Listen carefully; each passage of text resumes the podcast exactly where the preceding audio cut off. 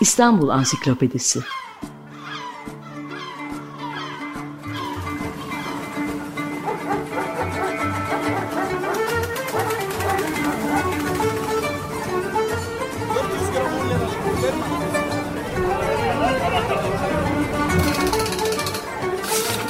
İnsanlar, olaylar, mekanlar, gelenekler ve ihtiyaçlar üzerinden şehrin tarihinden sayfalar.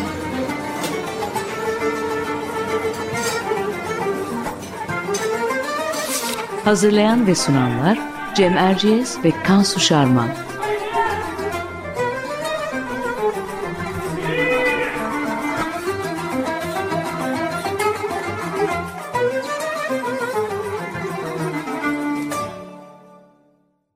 Merhaba, ben Cem Erciyes. Açık Radyo'da Kansu Şarman'la birlikte hazırladığımız İstanbul Ansiklopedisi'nin 20. programındayız. Bu hafta konumuz İstanbul'un e, ve belki de Türkiye'nin en tanınan parkı Gezi Parkı. Niye konumuz? Malum geçen hafta Gezi Parkı tekrar gündemdeydi. 2008 yılında yapılan bir yasa değişikliği gerekçe gösterilerek parkın mülkiyeti İstanbul Büyükşehir Belediyesi'nden alındı ve vaktiye buradaki arazilerin sahibi olduğu için Sultan Beyazıt Hanı Veli Hazretleri Vakfı'na devredildi. Tabii günümüzde böyle aktif bir vakıf olmadığı biliniyor. Belediye de buna karşı mahkemeye başvurdu.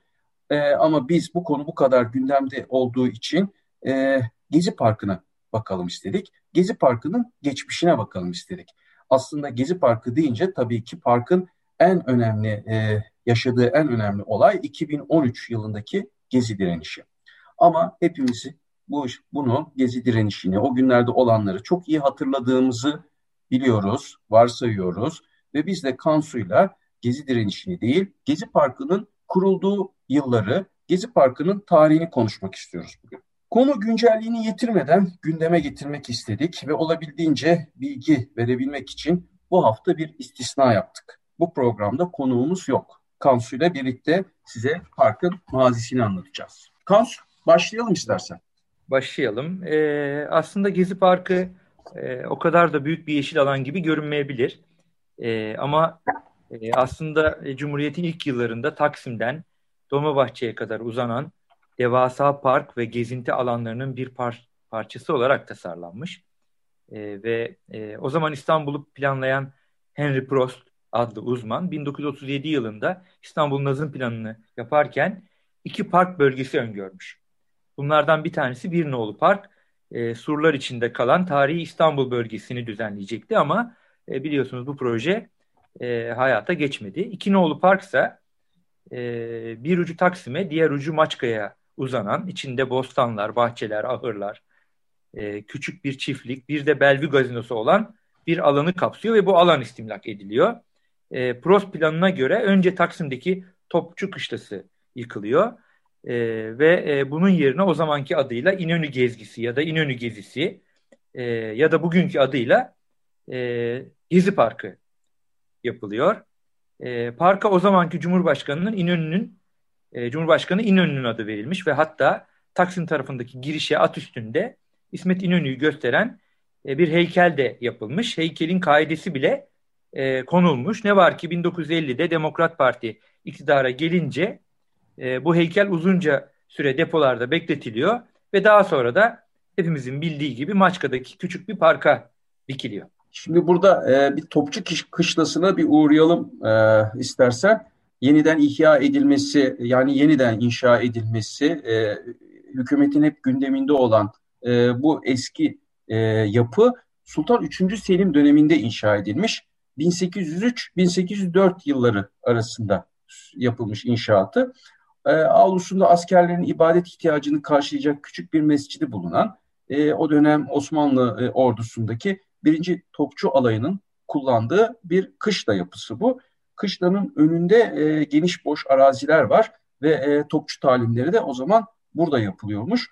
1920'lerde bu alan imara açılıyor ve e, talimhane semti, e, o bugünkü talimhane semti oluşuyor.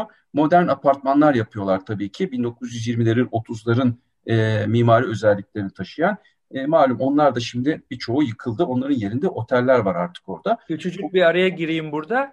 E, hatta 1930'ların 40'ların İstanbul'un da talimhanedeki bu modern apartman daireleri o kadar bugünün deyimiyle trend hale geliyor ki e, insanlar Boğaz sahilindeki yalı dairelerini satıp talimhaneden Yer apartman almış. dairesi alıyorlar. Buradan devam edebiliriz. Çok güzel e, apartmanlardı onlar. Topçu Kışlası ile ilgili ilginç bir şey aslında Cumhuriyet'ten önce e, terk ediyor e, ordu Topçu Kışlası'nı. Hatta 1912'de e, maliyenin parasızlık nedeniyle Topçu Kışlası'nı ve etrafındaki bu talimhane e, arazilerin falan bir kısmını sanırım e, bir Fransız bankasına sattığı biliniyor.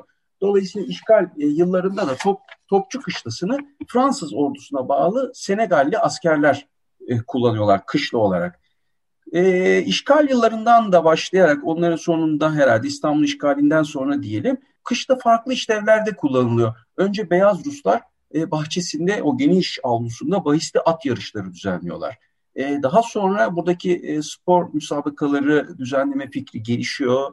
Birileri işletiyor. Orada detaylarına girmeyeceğim ama zamanla Topçu Kışlası İstanbul'un en popüler top sahalarından e, birisine dönüşüyor. 1921 yılından yıkıldığı 1938'e kadar harap binanın avlusunda futbol maçları ve hatta 19 Mayıs gösterileri düzenleniyor. Harap binat dediğimiz aslında bir tür stat gibi düzenleniyor ve 8 bin izleyici e, aldığı e, hatırlanıyor, kayıtlarda var. Türk milli futbol takımının ilk maçı e, bu Romanya müsabakasıymış 26 Ekim 1923'te. E, ilk Türkiye'nin milli olarak katıldığı Balkan Güreş ve e, Balkan Atletizm şampiyonaları hep bu top çıkışlasında düzenlenmiş.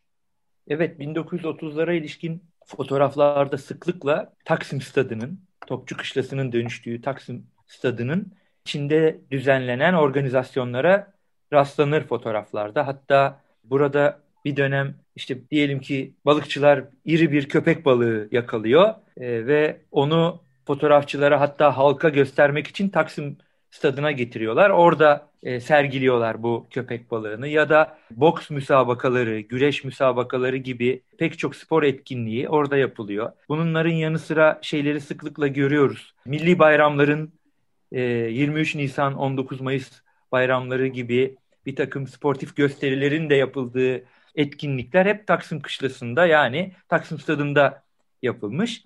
1938'de yıkıldığından bahsetmiştim e, yıkılan kışlanın yerine yollar açıp binlerce hazır ağaç dikilerek bugünkü park yapılmış.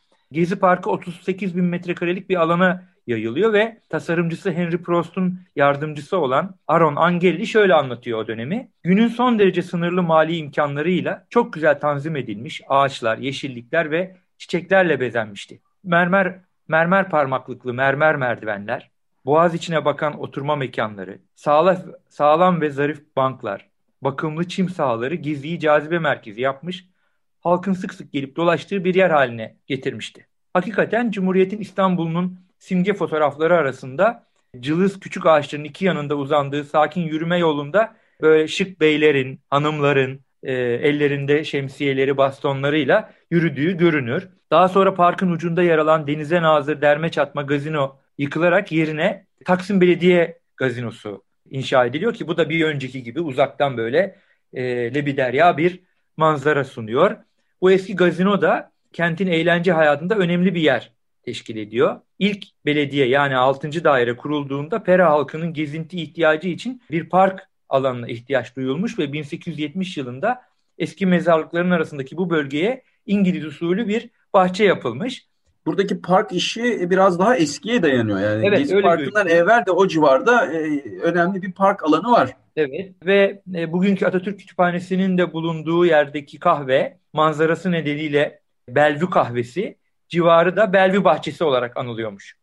E, Birinci Dünya Savaşı yıllarında harap olan bahçe ve tesisler 1939 yılında e, yenilenmiş ve burası tekrar İstanbulluların sosyal hayatındaki yerini almış. Aynı dönemde 1940 40'da e, eski gazino binasının yerine de biraz önce bahsettiğim gibi Taksim Belediye Gazinosu inşa ediliyor. E, kışlık salonu, dans pisti, e, orkestra yeri, geniş bir verandası ve yazlık salonu ve bahçesiyle kentin sosyal hayatının merkezi önemli konser ve e, davetlerin de odağı olmuş bu belediye gazinosu. İki Nolu Park projesi kapsamında ayrıca Harbiye'de bir de çocuk bahçesi hizmeti açılmış. E, arada kalan bölge ağaçlandırılmış. 1946-47 yılları arasında 25 bin kadar ağaç dikildiği biliniyor.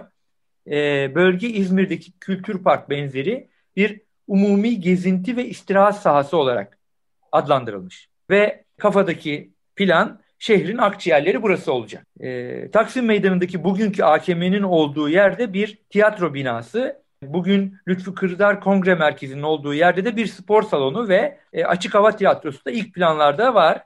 Ama zamanla yeni bina, yeni binalarla bu park alanı bölünmüş, parçalanmış ve üzerinde ilk planda olmayan pek çok yapı inşa edildiğini görüyoruz. Yani kentin akciğerleri aslında e, bayağı bir kemirilmiş, delik deşik olmuş.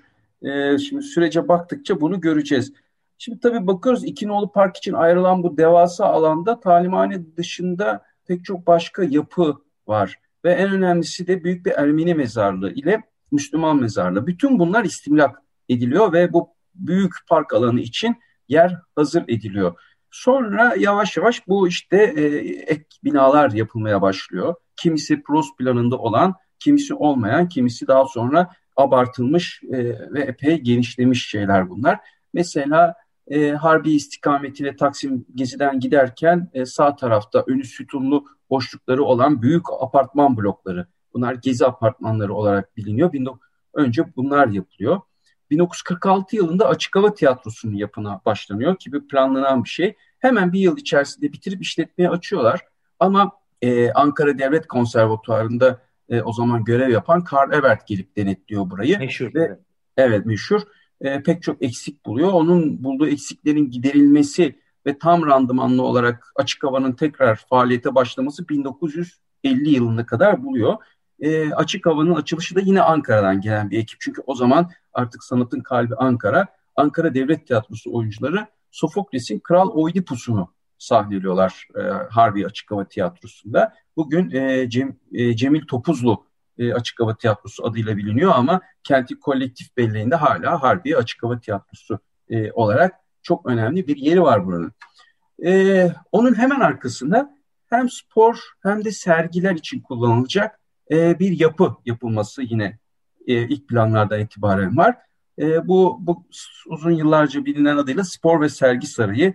E, tabii o birazcık daha tevellütle de alakalı. Çok gençler belki orayı sadece Lütfi Kırdar e, Kongre Merkezi olarak e, biliyor olabilirler. Bu binanın inşaatı da şimdi hiç çaktırmıyor ama görüntüsü 1949 yılında tamamlanıyor. Mimarları Şinasi Şahin Giray ve Fazıl Aysu. Bu mekan kapılarını da 3 Haziran 1949 e, tarihinde Avrupa Serbest Güreş Şampiyonası ile açıyor. Zaten o zaman hedef o şampiyonaya yetiştirmek, güreş şampiyonasına yetiştirmek için e, büyük bir hızla e, tamamlanıyor inşaat. Hatta Kadıköy'deki Tunç Boğa heykeli, meşhur Kadıköy'ün simgelerinden biri olan Boğa heykeli e, oradan alınıyor, getirilip e, spor sergi sarayının önüne konuyor. E, neyse ki daha sonra tekrar e, ait, e, ait olduğu yere diyelim Kadıköy'e geri taşınıyor bu heykel. Sergi sarayının çevresinde hemen aynı yıl İstanbul sergisi adıyla e, yine İzmir Fuarı'na referans vereceğim. İzmir Fuarı'na benzer bir organizasyon yapılmaya başlanıyor ki bu aslında İkinoğlu Park'ın e, kaderi açısından önemli bir şey sanıyorum. Bu yani Taksim'den Dolmabahçe'ye kadar bütün bu geniş alanda e, çeşitli küçük irili ve ufaklı pavyonlar yapılıyor. Küçük bir duhuliye ücreti karşılığında e, İstanbul halkı buraya girebiliyor. Burada restoranlar, luna parklar, alışveriş standlar, standları vesaireler var. Bunların arasında işte iyi, hoşça, güzel vakit geçiriyorlar. Bu e, İstanbul sergileri 4 yıl sürüyor. Bu sergiler için yapılan pavyonlardan bir tanesi Sümerbank pavyonu çok uzun süre ayakta kalıyor. Depo olarak kullanılıyor 1970'lere kadar. Ve 1970 yılında Tepebaşı Dram Tiyatrosu yanıp e, İstanbul e, önemli bir tiyatro salonunu kaybettiğinde e, bu işte eski depo elden geçiriliyor ve burası e, şehir tiyatrolarının kullandığı bir tiyatro olarak açılıyor ve bu bina 1979 yılında Harbiye Muhsin Ertuğrul Tiyatrosu adını alıyor. Daha sonra çeşitli tadilatlar geçiriyor vesaire. Sonra malum bugünkü halini alıyor burası. Evet şimdi biraz önce sen spor ve sergi sarayı ve tevellütler deyince bizim de tevellütlerin aslında belli bir noktaya geldiği e, anlaşılıyor. Çünkü 50'li yaşlarının başında olan insanlar dahi spor ve sergi sarayında epeyce bir spor karşılaşması izlemişlerdir. E, özellikle basketbol müsabakaları spor ve sergi sarayında yapılırdı. İstanbul'da başka kapalı bu kapsamda seyirci alabilecek spor salonu yoktu. Fakat oranın da şöyle enteresan bir tarafı vardı. Kapalı salon ama tribünün tribün 3 katlı tribün bölümünün arkasındaki bölümde sigara içilirdi. ee, Çok ve güzelmiş. o sigaranın dumanı olduğu gibi e, basketbol oynayanların üzerine doğru düşerdi ve gerçekten çok enteresan bir manzara oluşurdu. Böyle tribünlerle göz hizasıyla eş bir noktada bir sigara duman bulutu var. Yani bu ne kadar sürdü şu anda tam hatırlayamıyorum ama o zamanlardan aklımda kalan enteresan bir detay bu. Senin de anlattığın gibi iki numaralı parka gerçekten çok şey yapılmış. E, tabii bunların arasında gerçekten ciddi bir şekilde kayda değer olanlar var. Şimdiye kadar anlattıklarımız yine parkın işlevine, eğlence ve kültürüne yönelik değişiklikler. E, ama iki numaralı parkın içindeki en önemli değişiklik aslında Hilton Oteli'nin inşası olmuş. E, çünkü otelin yer aldığı bölge planlarda yeşil alan olarak gözüküyor ve 1951 yılında alınan bir kararla buranın Hilton Oteli olarak Hilton Oteli'nin inşası olarak ayrılması ile e, Taksim Gezisi Parkı büyük bir yeşil alandan kopmuş oluyor bir anlamda. E, bir Hilton Oteli'nin inşası 1952'de başlıyor ve otel 1953 yılında Amerika'dan ünlü konukların e, Hollywood'dan ve büyük şehirlerden ünlü konukların geldiği gösterişli bir törenle açılıyor. Bunun dışında e, 1948 yılında yapılan radyo evi de tabii iki numaralı park alanının içinde. Hatta radyo evinin karşısındaki Sipahi Ocağı tesisleri yıkılarak buraya 1971 yılında bir de ordu evi yapılıyor. Sonrasında Cemal Reşit Rey konser salonu, sonra itfaiye tesisleri hep bu bölgeye e, buradaki park alanı için ayrılmış yerlere inşa edilmiş. Hilton Oteli de bugünkü adıyla Lütfü Kırdar Kongre Merkezi de Muhsin Ertuğrul Tiyatrosu da daha sonraki yıllarda daha çok büyüyerek bir miktar daha etraflarına yayılmışlar. İlave olunan e, yapılardan devam edelim. Bir tanesi de e, Taksim Bahçesi ve Taksim Belediye Gazinosu'nun olduğu yerde. Sen biraz evvel çok güzel anlattın. İstanbul'un otel ihtiyacı gerekçe gösterilerek 1972 yılında e, bir büyük yüksek bina yapılıyor. E, yapılmaya başlanıyor. 1975 yılında açılan Sheraton Oteli'nden bahsediyoruz. Eskiler hatırlayacak tabii yine Sheraton Oteli olarak. Çünkü bugün Intercontinental Oteli olarak e, hizmet veriyor burası. E, aslında Gezi Parkı'ndan bahsederken şunu anlamak olmaz. Gezi Parkı'nın önemli bir parçası da kod farkından yararlanarak Cumhuriyet Caddesi boyunca yapılmış olan e, o ilk yapıldığı zaman dükkanlar. Bu dükkanlar bir dönem e, seyahat ecentaları vardı e, birçok sıra sıra. Efendime söyleyeyim Taksim PTT vardı. Mutsuzluk Özlemi'nin şarkısında da geçen önünde buluşulan. Evet. E, Türkiye'nin ilk McDonald's'ı yanlış hatırlamıyorsam 1980'li e, yıllarda yine burada e, açılmıştı. Bu silsilenin sonunda Taksim Sanat Galerisi vardı. E, ki bu e, sanat tarihine geçmiş pek çok e, büyük önemli serginin, sanatçının ilk sergisinin açıldığı bir yerdi. Onların üstünde de e, Beyoğlu Evlendirme Dairesi vardı e, evlendirme dairesinin yanında da e, plastik sandalyelerde oturularak derme çatma da olsa bir e, çay bahçesi vardı ki orada e, çay kahve içmek mümkündü. Bunların e, hepsi Gezi Parkı e, ve Taksim Meydanı trafiğe kapatılıp yeniden düzenlenir. Şimdiki halini alırken e, kaldırıldı. Orası böyle hoş bir e, yamaç olarak şimdi e, eski Cumhuriyet Caddesi'nin olduğu, şimdi Taksim Meydanı'nın devam ettiği e, yaya bölümüne kavuşuyorlar. Şöyle bir toparlayacak olursak Cem, doğrusu bugün geleceği yine muğlak bir hal alan Gezi Parkı aslında Taksim'den Dolmabahçe'ye uzanan devasa bir yeşil alan bölgenin bir parçası olarak gözüküyor. Öyle tasarlanmış. Ee, ama içine iki otel, bir radyo evi, bir spor salonu, biri açık, biri kapalı, iki tiyatro, bir konser salonu, bir itfaiye merkezi, apartmanlar da konulunca zaten bugünkü bölük pörçük ama mütevazi ama yine de bugüne kadar olan e, dönemin pek çok hatırasını içinde barındıran bir bölge evet. olarak aklımızda kalmış. Şimdi artık Taksim Kışlası yeniden yapılır mı yapılmaz mı e, onu buradan bilmemiz mümkün değil ama en azından İstanbul'da artık bir tanesine daha e, ihtiyacımız olmadığını çok iyi bildiğimiz bir AVM şeklisin, şekline dönüşmeyeceğini ummak istiyoruz.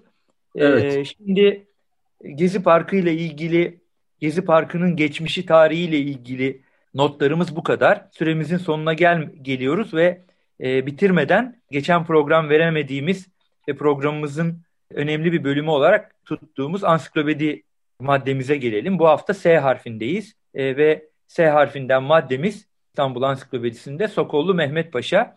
Reşat Ekrem Koçu'nun İstanbul Ansiklopedisi G harfinde bittiği için biz yine e, Reşat Ekrem hocamızın Osmanlı tarihinin panoraması adlı eserinden aldık bu maddeyi. Ben oradan okuyorum. Sokollu Mehmet Paşa bu büyük Türk veziri aslen Bosnalıdır.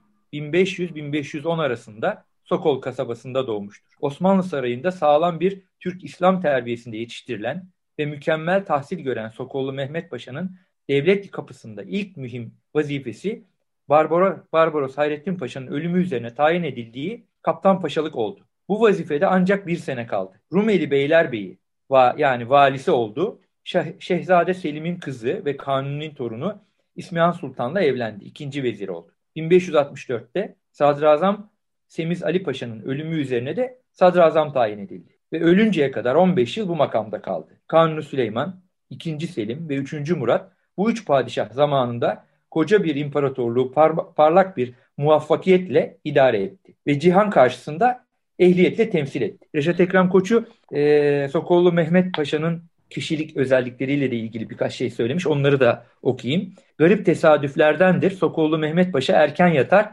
gece yarısından sonra kalkar, ibadet eder ve katibine tarih okutarak dinlerdi.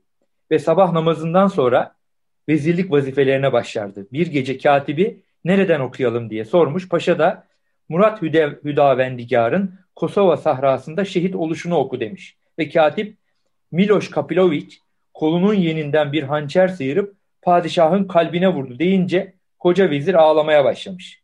Ve ellerini kaldırarak ey Rabbim bana da şöyle bir şehadet nasip eyle diye dua etmişti. Ve o günün ikindi vakti huzuruna giren deli bir derviş kolunun yeni içine gizlediği hançerle paşayı kalbinden vurmuştu. Ölümü 1579 yılındadır. Türbesi Eyüp'tedir.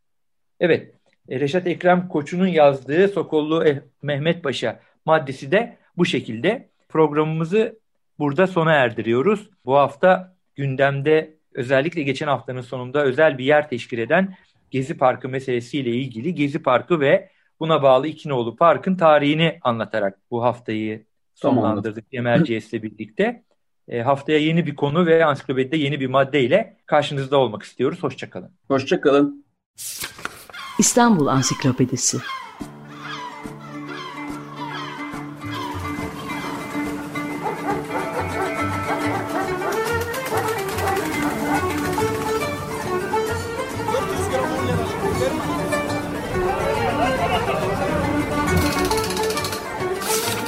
İnsanlar, olaylar, mekanlar, gelenekler ve ihtiyaçlar üzerinden şehrin tarihinden sayfalar.